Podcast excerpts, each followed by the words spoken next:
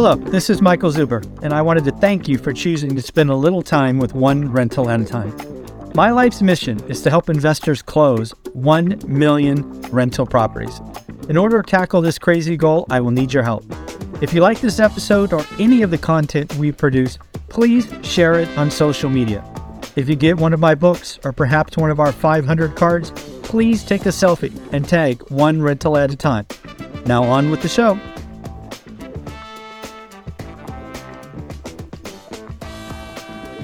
Alrighty, folks, this is the day we have been waiting for quite some time. I will admit to being a wee bit anticlimactic. It kind of came in as we expected.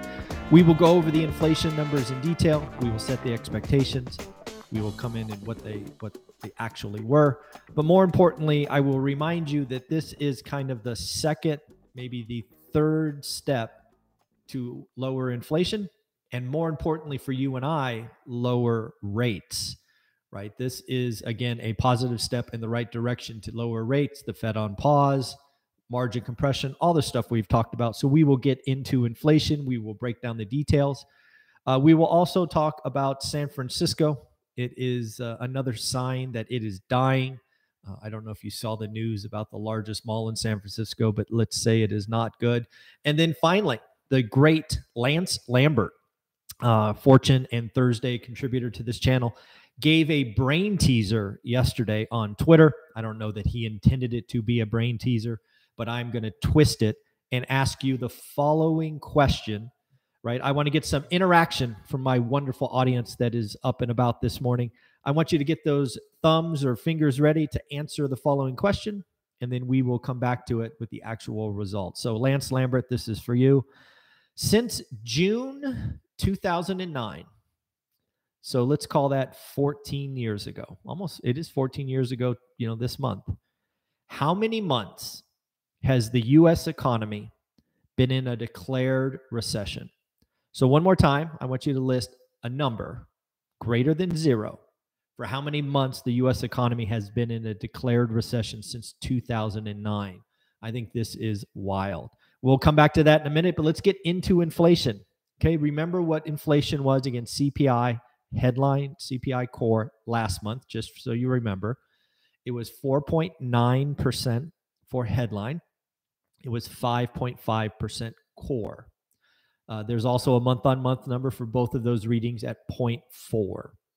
The expectations were, it looks like Wall Street ended up going to 4% for the headline, 0.1% for the headline for the month-on-month. Core was expected to come at 5.2 year-on-year and 0.4. So those were the expectations. What happened? Well, it came in at 4% CPI headline, kind of like we expected. Remember, 3, 4, 5 weeks ago, I indicated that this number is going to come in better than 4.3, and it certainly did. More on that in a minute, because I think it's going to get really, really good next month. And then core. Core came in at 5.3, so a slight, you know, we still have a problem with core. But again, I have good news for core. Remember what I've been trying to help you. I'm trying to help you see the future. We are dealing with shelter inflation that is still running at 8%, right? That is the reading from this month, 8%. And remember, we have this seasonal lag. Remember the 12 cups lined up where 1 month falls off and the next one comes on? That eventually is going to turn in the favor of rent, but not probably for a couple of more months, but it is coming. It frankly is a mathematical certainty. We just have to wait. So again, inflation comes in at 4% headline. That, again, in my opinion, will be the cherry on top for the Fed to pause. We're going to hear about that tomorrow. The Fed pause will be a hawkish pause, which I think they will do going forward. It's, you know, hey, we'll be data dependent. We're ready to do more, blah, blah, blah, blah, blah. They're done. They're done. They got a terminal rate of over 5%. You now have inflation at 4 and falling. They're done. They're not going anywhere. But they're going to talk tough. They're going to stand ready. All this nonsense because they can't signal to the market that a cut is coming. So again, exactly what we expected. So again, shelter is the largest contributor, and that gets better not next month, but August and September. Let's talk about next month. So I've been trying to help you see the future on CPI headline next month already. Again, we've talked about the base effect. We've talked about next month's base effect being larger than this month. Remember, this month we dropped off 1. We got 0.1, hence a 0.9 delta. And lo and behold, we went from 4.9 to 4%. Again, this stuff is mathematically pretty certain with some slight adjustments on the edges. So that's how come we could call a low CPI on purpose. So what does that all mean for next month? Next month really could be below 3%. The headline reading for CPI for the year, July 12th, could be and almost is certain to be 2.9. Now, there's a chance that it's 3%. Yeah, there's a chance it could easily be 3%. But I'm going to put it out there right now that it might even be 2.9. And the reason all of this is important is because one of the things that the Fed is looking at is 5-year forwards. Right? What are the expectations for inflation? And as of yesterday, before this reading, the forward-looking inflation reading was about 5%. I'm certain that that will come in. The masses, right, the folks that don't watch this channel, all they're doing is looking at the headline reading and reacting to it. So if they start seeing headline readings 4%, 4%, and then they see 2.9, they're going to expect inflation to come in. And then, oh, by the way, after next month, what do we get? We start to get shelter rolling over. So again, I think the Fed by the August or September reading could be at 2.6, 2.7. But again, these are all almost mathematically certain. So we could obviously be surprised. OPEC could do this or that. It's pretty wild. So again, very, very interesting. Something I mentioned yesterday in my cold open, but I failed to talk about, so shout out for the folks that pointed that out, was the UPS strike. I'm going to go from memory here because it was an article I read yesterday. I do believe labor, as I've said many times, is going to be the powerhouse. I actually did a Twitter Spaces yesterday with Greg Dickerson, and we talked about this. I think labor is going to get theirs the next 4 or 5 years. We have seen real wages be negative for far too long. I believe wages will start to turn real wages will start to turn positive, and that will help affordability going forward. But back to UPS. It looks like UPS is on the cusp of in 6 to 8 weeks of a possible, this is obviously possible, strike that might have 360,000 folks go on strike. If, and this again is a big if, UPS goes on strike at that numbers, it will be the largest strike in U.S. history. So again, not something that a lot of people are talking about, but is something I read, again, trying to just look into the future. We are obviously suffering from work stoppage on the West Coast ports. I don't know if you've seen that, but there's a lot of work stoppages on the ports for the same reason. Labor is negotiating higher wages and things of that nature. So again, lots going on. So let's get back to Lance Lambert's brain teaser. Remember, the brain teaser was how many months since June 2009 has the U.S. been in a declared recession? Again, 14 years. Drum roll, please. 3 months. We have been in a declared recession for a single quarter. That quarter or those 3-month periods were February, March, and April of 2020. If you guys don't remember that period, it was when we shut our economy down and unemployment bounced to 10% from memory. So that is the only declared recession over the last 14 years. And more importantly, why is that important? Because if you're, I don't know, under 40, you probably haven't been an investor in a recession. So you're probably getting a lot of fear and nervousness, and this is your first recession that is either here or coming.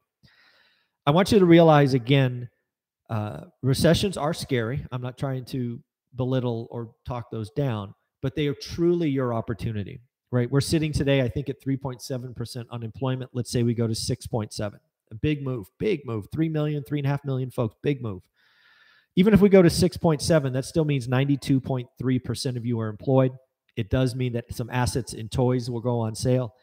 And if you want, and if you're prepared, you can do amazing deals. So again, for those of you that this will be your first recession, I guess I will say they're not as scary as they may seem. They are wonderful opportunities. And again, the last thing, and I've said this many times, I hope you go through 5 or 6 recessions. They are a natural part of the business cycle. I could tell you the first recession ran me over. The second recession, I crushed. We did really well. And this one, I am looking forward to. And if you've been following my channel for a year, you know we saw this coming and we've done some preparation. So, you know, we did really well in the last recession and we'll do even better this time. So lots and lots of stuff going on. So shout out Lance for that brain teaser. So let's talk about where the inflation was. I'll just go through the kind of breakdown just really quickly. Transportation, over 10%, 10.2%. Food away from home, 8.3%. Shelter, 8%. Shelter, again, just mathematically going forward, will get better. Not next month, but the month after. That's just kind of how the system works. Electricity, 5.9%. Food at home, groceries, right, 5.8%. New cars, 4.7%. Now we go negative. Medical care, down 0.1%. Used cars, down 4.2%. Gas and utilities, down 11%, -11%. Gasoline, down 19.7%. And finally, fuel oil down -37%. Wow, quite a drop in fuel oil, -37%. What are the things we need to talk about? We should talk about some earnings. We did get a reading from Oracle. Oracle is that software company that we were going to look at, reported Monday. They beat top line, beat bottom line, and are seeing cloud growth. So shout out the team at Oracle. Let's talk about San Francisco. So a couple of things have happened. We've obviously talked about one of the largest, actually the largest, let's correct that, the largest hotel walking away. It's roughly 3,000 units.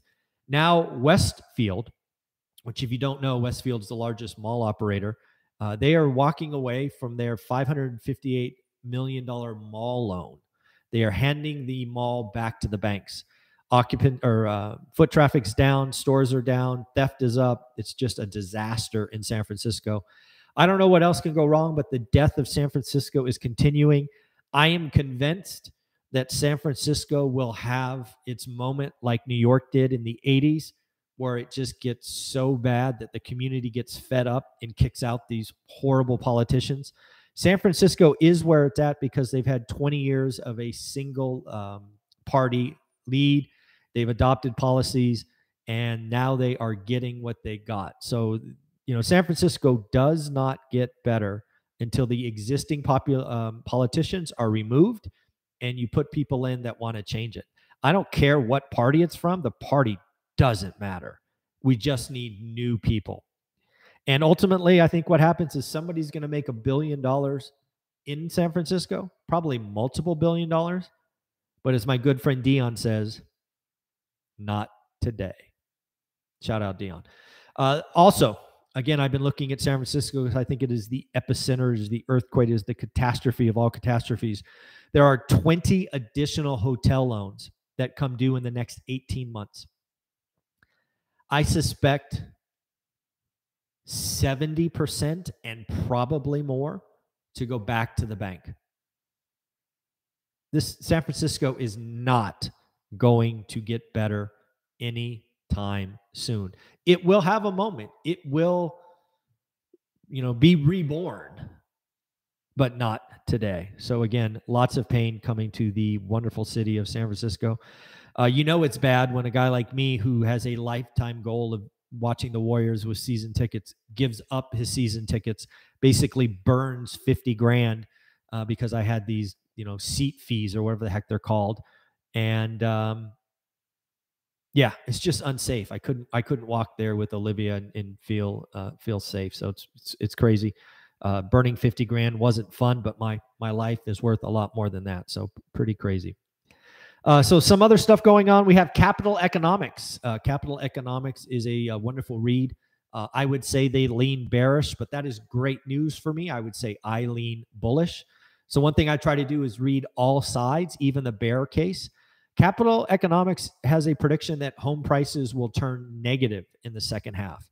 And basically what Capital Economics, these are my words, not theirs. I'm trying to summarize a rather large article. They're basically saying the slowdown will see inventory rise, days on market rise, both things that you and I have talked about. But basically what Capital Economics is pointing to is eventually the sellers who have to sell will be lowering prices. I think that's a very interesting opinion. I would argue that there's a subtle real market variable. And let me hear from you, because you guys look at this stuff. There are really two markets. There's really more than that, but let's be simple. There's above and below the median. I cannot see how below the median homes have price cuts unless they're just stupid prices or a total teardown or something. There's too much activity. And if we're right about inflation and if we are right about rates, we're actually going to see demand, AKA affordability, get better. That said, you know, I think the data is really supporting that above the median, what we can call luxury, so 2X, that stuff is slow.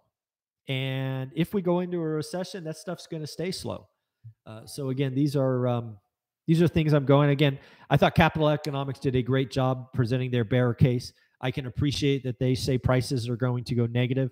I'll just say we disagree, and disagreement is 100% okay.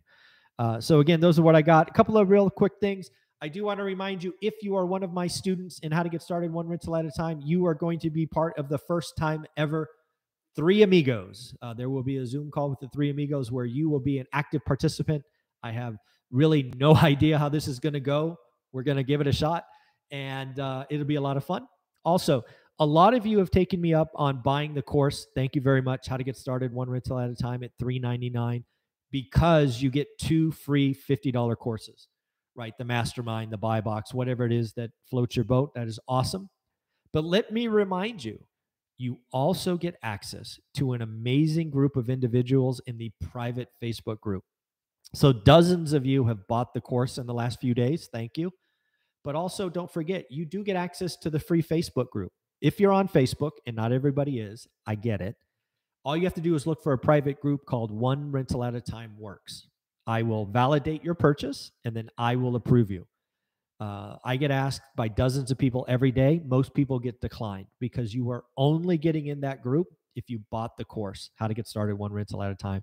Again, folks, if we're going to get ready, you got to get ready. And I suggest you buy the course, How to Get Started One Rental at a Time. If you want to give me just a taste or a tease, you could always buy the Buy Box course for $47 and see what I'm all about. So again, folks, I hope you have an amazing day. I'm excited for the Three Amigos. They are amazing gentlemen. We can also ask Dion. That's probably where we will start about his deal. He has wired the funds. He is closing tomorrow. So I don't know about you, but that'll be the first question I ask. All right, everybody, take care of yourself. Have an amazing day. Like, subscribe, comment, become part of this. And let's congratulate two golden ticket winners. Again, these are folks that honestly have done other deals. But both of them, this is their first deal following One Rental at a Time. So let's congratulate Chris. Chris, congratulations for getting your deal. Your golden ticket is going out. You can only ever get one, so here it is. And Athena. Athena, what a wonderful name. Athena, congratulations for getting your first, or you have multiple, but this is your first unit with One Rental at a Time, so I'm sending you a golden ticket. The next one you get, you'll get this black card right over my shoulder here. Again, you can get as many of those as you would like. Chris, Athena, great work. Your tickets will go out in the mail today. Take care, everyone. Bye.